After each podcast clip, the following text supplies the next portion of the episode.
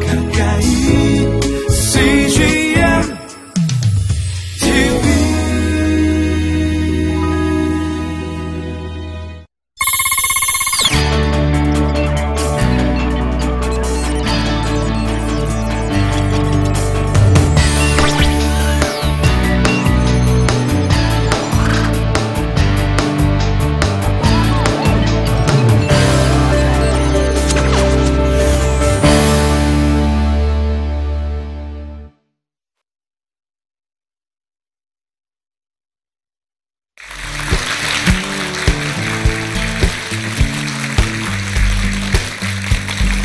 안녕하세요. 꿈고래 놀이터 대표 일꾼 임신화라고 합니다.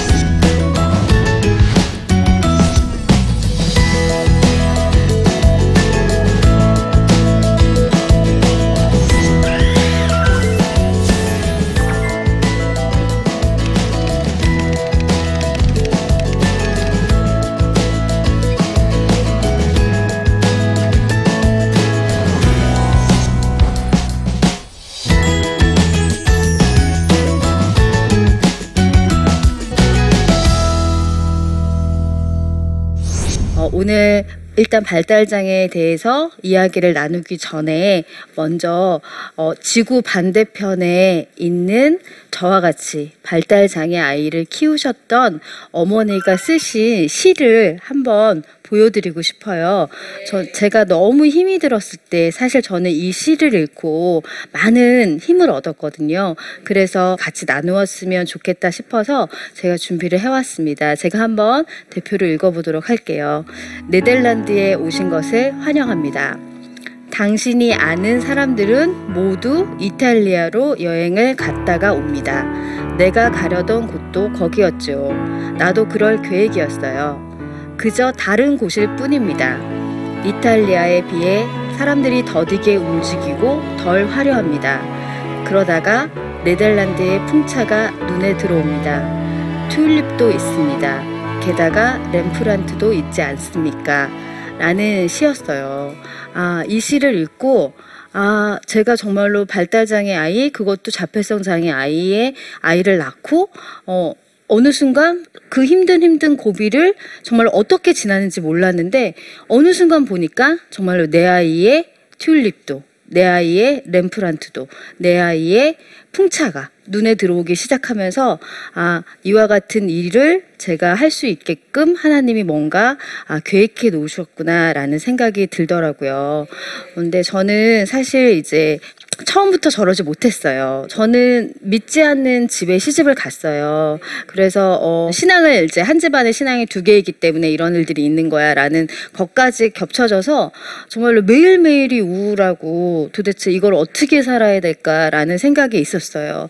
그러던 중에 둘째, 우리 딸까지 이제 발달장애 진단을 만 5세 때 받고, 어, 저희 아들이 이갈이를 좀 늦게 시작했어요. 이 갈잖아요. 이갈이를 하는데 초등학교 2학년 때 이갈이를 첫 번째 했는데, 그때 이제 호르몬의 분비가 이제 막 이제 일어나는 거죠. 그러면서 언어적으로 표현이 안 돼서 없었던 공격 행동이 조금 나타나기 시작했어요. 이제 꼬집는다거나 이런 행동이 나타나면서 아, 내가 이렇게는 정말 못 살겠다라는 생각이 들더라고요. 그래서 어, 멀리서 치료를 받고 집으로 가는데 제가 운전을 하고 항상 저희 아들이 감각적으로 예민해서 뒷자리에 못 앉고 제 옆자리에 앉았었거든요.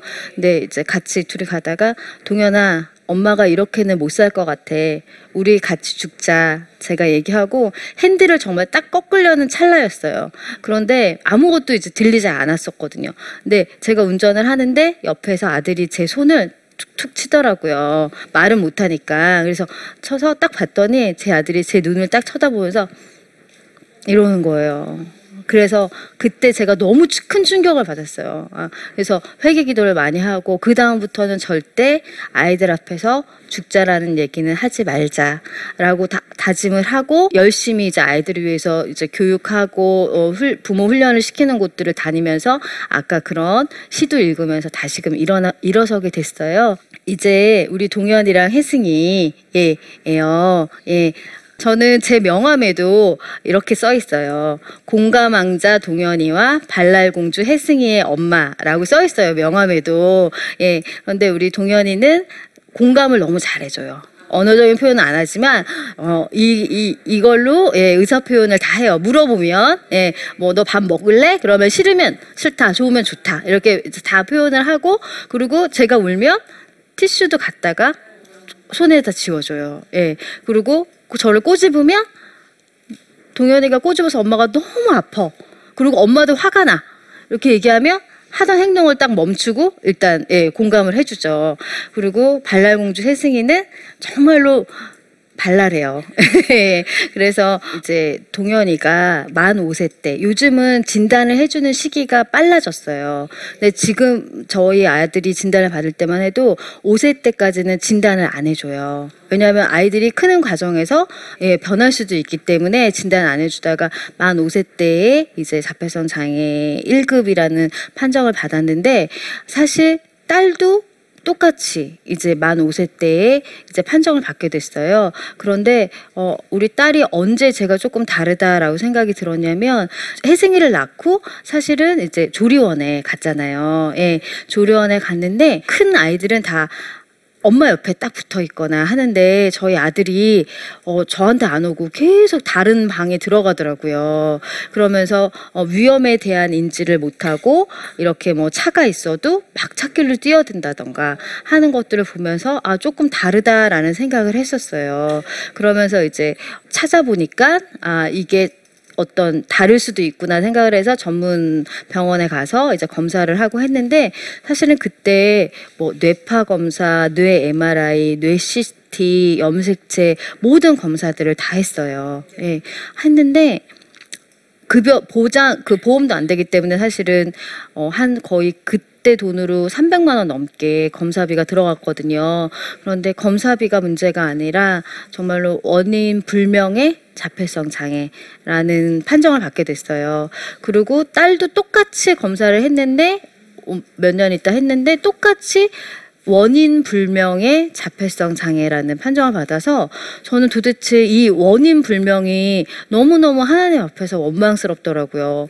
원인을 알면 어, 내가 어떻게 해주겠는데 라는 생각을 하면서 어, 우리 이제 딸을 붙잡고 이렇게 막 이제 제가 너무 힘들어서 그리고 이제 시부모님한테 뵐 면목이 없었어요. 제가 결혼을 하고 9년 동안 시부모님이랑 같이 한 집에 살았었거든요.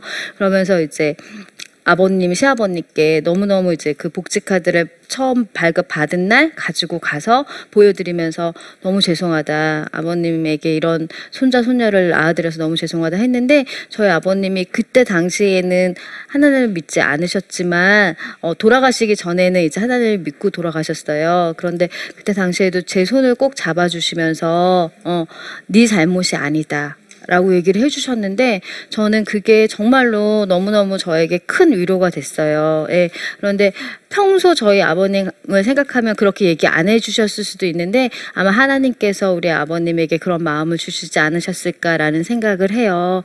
저는 이제 둘 다 자폐성 장애라고 했잖아요. 저는 이 자폐성 장애라는 말 자체에 약간 이 용어를 바꿔야 된다고 생각을 해요. 예. 자폐라는 말은 스스로 문을 닫았다는 말이잖아요. 그러면 자폐성 장애인들이 볼 때 우리는 자개인으로 불러야 되나? 우린 스스로 문을 열었나? 라는 생각을 하게 돼요. 그리고 자폐성 장애인들이 정말로 스스로 문을 닫지 않았어요.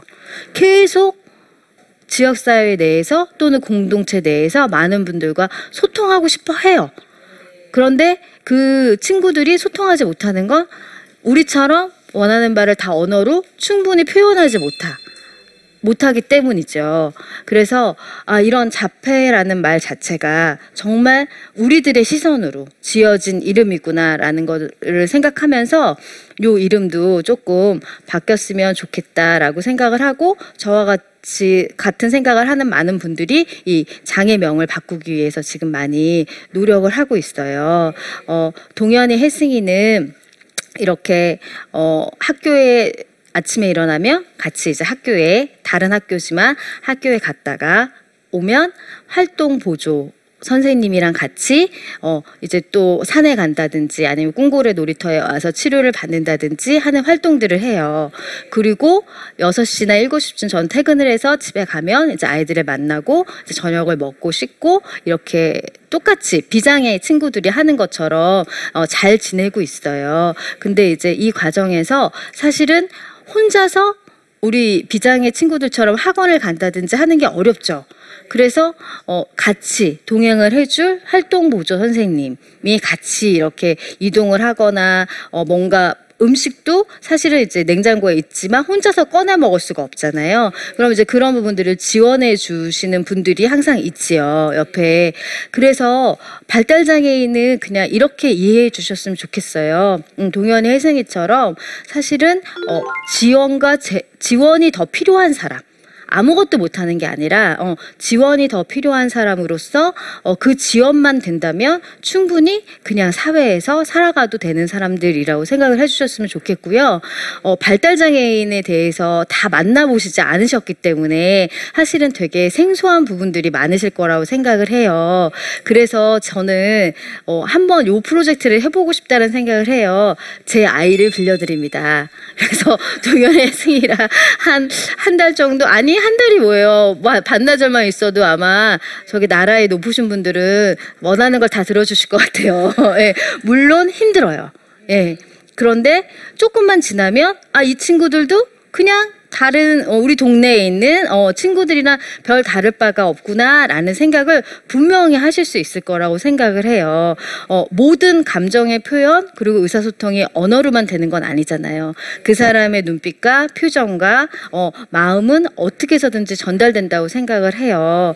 어, 그런데 정말로 많은 분들이 발달 장애인은 위험한 사람 내지는 어, 같이 있으면 안 되는 사람 이렇게 생각을 하셔, 하셔서 그런 부분들이 꼭 아, 이렇게 좋은 기회가 있으면 말씀을 드리고 싶었고요. 어, 발달 장애인은 지원과 제도가 필요한 사람이면서 어, 그 지역 사회에서 살아가야 되기 때문에 사실은 저희가 원하는 거는 탈시설 부분이 되게 커요. 예, 시설을 더 이상 만들지 말아달라는 말이에요. 30인 이상의 시설을 더 이상 만들지 말아달라는 얘기를 지금 나라에게 많이 하고 있어요. 왜냐하면 아시죠? 뉴스에 많이 나오잖아요. 시설에서 학대가 일어난다 이런 것들이 항상 뉴스에 많이 나잖아요. 그리고 그런 시설이 다 대부분 공기 좋은 저기 멀리 있어요. 강원도 뭐예 있잖아요.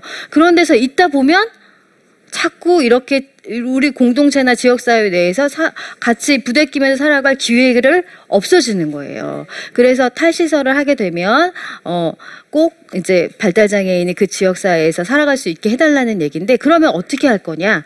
어, 지역사회 내에 가까운 거리 5km 뭐 이렇게마다 사실 시설이 아니라 구루폼이나 자리폼들이 많이 세워지기를 바라는 마음을 가지고 부모님들이 많이 요구를 하고 있어요. 어, 이런 부분에 대해서 우리 교회를 섬기고 하나님을 믿는 어, 분들은 더더욱 열린 마음을 가지고 좀 지켜봐 주셨으면 좋겠어요. 네, 그러면 이제 본격적으로 발달 장애란 무엇인가에 대해서 한번 같이 이야기를 나눠보도록 할게요. 우리나라 법에 딱 저렇게 규정이 돼 있어요. 뇌 기능의 손상으로 언어, 감정, 운동, 사고, 의사소통 기술, 사회적 상호작용, 일상생활의 활동과 흥미가 제한되는 장애라고 딱 돼 있죠. 어렵죠? 네. 근데 여기서 기억해 주셔야 되는 부분은 단어는 제한이라는 단어예요. 네. 아무것도 못하는 장애가 아니라는 거예요. 네. 뇌의 문제로 어떤 일상생활의 것들이 제한이 될 뿐이지 아무것도 못하는 분들이 아니 라는 생각을 꼭 가져주셨으면 좋겠고요. 발달 장애는 세 가지 장애를 합쳐서 발달 장애라고 불러요. 첫 번째는 지적 장애, 그 다음에 두 번째는 자폐성 장애, 세 번째는 지적 장애를 동반한 뇌병변 장애예요. 그런데 순수 뇌병변 장애 분들 계시잖아요. 저희 엄마도 이번에 이제 풍이 오셔서 뇌병변 2급의 장애를 받으셨어요. 왼쪽을 못 쓰시는데 이제 그런 분들은 발달 장애인이라고 하지 않아요. 왜냐하면 몸이 불편하실 뿐이지 뇌의 기능은 괜찮고 본인의 의사소통 다 하실 수 있기 때문에 그래서 세 개의 장애 영역을 합쳐서 발달 장애라고 부른다라고 생각을 하시면 되고요. 어, 주변에 아마 요즘은 이제 발달 장애인들을 조금 보셨을 거예요. 그런데 전체 우리나라 같은 경우는 전체 인구의 2% 정도라고 생각을 해주시면 돼요. 그런데 등록하지 않은 발달 장애인 또는 아직까지 발견되지 않은 발달 장애인들까지 합치면 우리나라 같은 경우는 전체 인구의 4% 정도로 지금 추정을 하고 있고요. 다른 장애 영역들은 다 감소되고 있어요. 왜냐 의학이 발전하고 있잖아요. 예, 그러니까 장애까지 가지 않고 모든 장애형들은 다 감소하고 있는데 유일하게 발달 장애 그 중에서도 자폐성 장애는 인구 100명당 4명꼴로 아이들 같은 경우는 엄청나게 증가를 하고 있어요. 이 원인은 사실 잘 아직까지 밝혀지진 않았어요. 그런데 어 과학자분들이 지금 열심히 연구를 하고 계세요. 너무너무 감사한데 결국 문제는 뇌의 문제라는 것까지는 확실하게 밝혀졌어요. 여러 가지 아직 과정 중에 있어요. 사실 발달장애 아이를 키우는 부모님들이 제일 힘든 게 바로 그 부분이에요. 내가 이거를 하면 낫겠지. 라는 생각으로 그리고 이 순간에 이걸 해줘서 아이가 나을 수 있는 기회를 부모가 뺏는 건 아닐까라는 생각을 많이 하게 되잖아요. 부모라면 당연히. 근데 그런 심리들을 이용해서 어, 약과 검증되지 않은 치료들이 너무 많이 있다는 거죠. 저도 그 300만 원이라는 치료비를 쓰면서도 사실은 이것보다 더 나은 게 있지 않을까라고 생각을 했었어요. 정말 대출을 받아가면서까지 그런 일들을 하시는 분들이 주변에 너무 많이 계세요. 그런데 저는 발달 장애는 모든 장애 영역도 다 그렇지만 고칠 수 있어서 나을 수 있으면 병이라고 해요. 근데 나을 수 없기 때문에 장애라는 말을 쓰는 거거든요. 주변에서 이제 발달장애 아동이나 발달장애인을 볼 때의 시선이 그런 부분들이 가장 발달장애 아이를 키우는 부모로서 마음이 아플 때가 너무 많아요. 어, 뭔가 뭐 잘못해서 아니면 지원을 못 해줘서 아이가 이렇게 되지 않았을까라는 것들이 사실은 어, 저희 같은 부모님들에게는 훨씬 더 힘든 심리적으로 어려운 부분이라는 걸 좀 말씀드리고 싶고요. 우리 발달장애 엄마들이 제일 싫어하는 얘기가 특히 교회 안에서 제일 싫어하는 얘기가 너니까 키울 수 있으니까 하나님이 주신 거야 라는 얘기를 되게 싫어하세요. 예. 근데 마땅히 위로하실 방법이 없으셔서 얘기해 주시는 거라는 건 생각하지만, 어, 만약에 하나님이 저한테 정말 그런 능력을 주셨다면 저는 그렇게 기도한 적도 있어요. 저한테 그 능력을 가져가시고 우리 아이들을, 예, 비장의 아이들을 만들어 주세요. 제가 이렇게 기도한 적도 있거든요. 하지만 그것조차도 어느 순간에 되니까 제 저의 교만이었다라는 생각이 들더라고요. 지금은 정말로 있는 그대로의 아이들을 바라볼 수 있는 힘을 주셨다고 생각을 하고요. 모든 발달장애 부모들의 소원은 한 가지잖아요. 아시죠? 내 아이보다 하루만 더 살았으면 좋겠다. 네. 저는 최소한 하나님을 믿는 발달장애 부모님들은 이 꿈은 이제 더 이상 우리들의 꿈이 되어서는 안 된다고 생각을 해요. 어, 이 세상에 있을 동안에 하루하루를 최선을 다해서 살면 오늘 죽어도 내일 죽어도 우리 아이들은 어, 지역사회 내에서 교회 공동체 안에서 분명히 살아갈 수 있을 거다라는 희망을 가지고 내 아이보다 하루만 더 사는 게 아니라 내 아이보다 먼저 가야죠. 예, 저희가 이런 것들을 꿈꿀 수 있는 사회가 되었으면 좋겠습니다.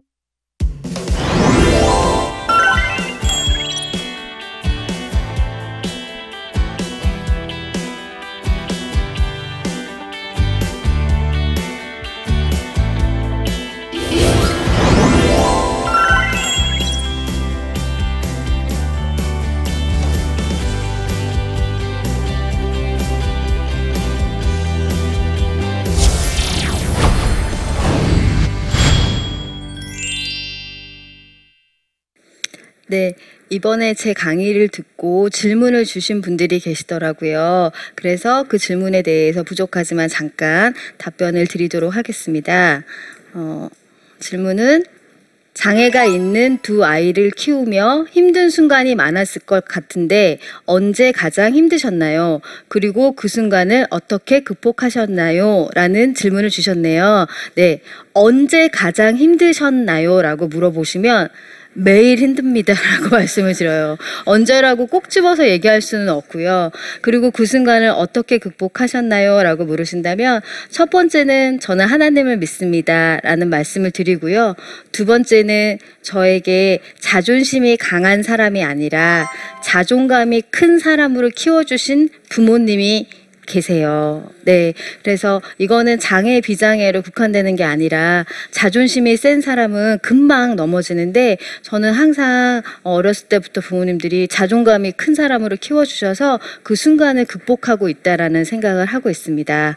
네. 다음 질문 볼게요. 저도 장애가 있는 자녀를 키우고 있는데 내 잘못 때문에 아이가 이렇게 된 건 아닌가 하는 생각에 죄책감을 떨칠, 떨칠 수 없어 괴롭습니다. 어떻게 하면 좋을까요? 라고 질문을 해주셨어요. 네. 너무 질문이 마음이 아프네요. 그런데 저는 아침에 항상 일어나면 하는 주문이 있어요. 어떤 주문이냐면, 나, 임신하는 좋은 엄마. 동현이 혜승이는 복받은 아이라고 항상 생각하고 하루를 시작해요. 예. 솔직히 저처럼 하는 부모 없을 것 같아요. 예. 그런데, 어, 이거는 제가 동현이 혜승이의 엄마이기 때문이에요. 어, 이렇게 다른 발달장애 부모님들도 자기 아이를 보시면 정말로 그렇게 누가 하겠어요. 이렇게 헌신하고 하는 거는 우리가 엄마이기 때문에 하는 거잖아요. 그래서 더 이상 그런 죄책감이 아니라, 어, 나는 지금 현재 최선을 다하고 있어. 어, 그리고 그 최선에 대해서 하나님도 기뻐하실 거야. 라는 생각을 했으면 좋겠습니다. 네. 아, 오늘 이렇게 발달장애에 대해서 아시나요? 라는 제목으로, 네, 이렇게 많은 분들과 같이 이야기를 나누었는데요. 어, 어떠셨는지 모르겠네요. 네. 하지만, 어, 저는 발달장애 자녀를 키우는 엄마로서 정말로 발달장애인이 무섭거나 위험하거나 여러분들을 해치는 사람이 아니라는 것들을 이번 저와의 만남을 통해서 꼭 기억해 주셨으면 감사하겠습니다. 네, 감사합니다.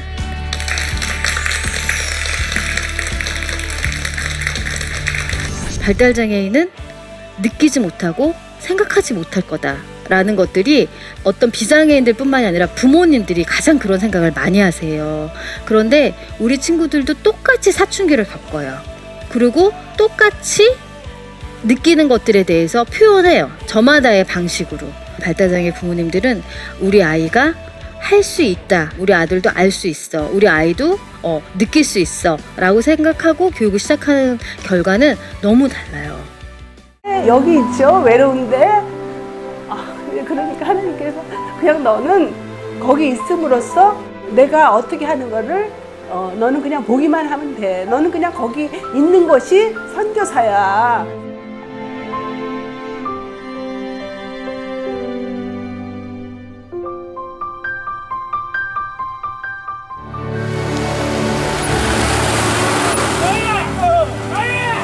육개월을 그냥 손꼽아 기다리면서 이 산골까지 올까 했는데 드림 컴츄르다. 네, 정말 좋았어요.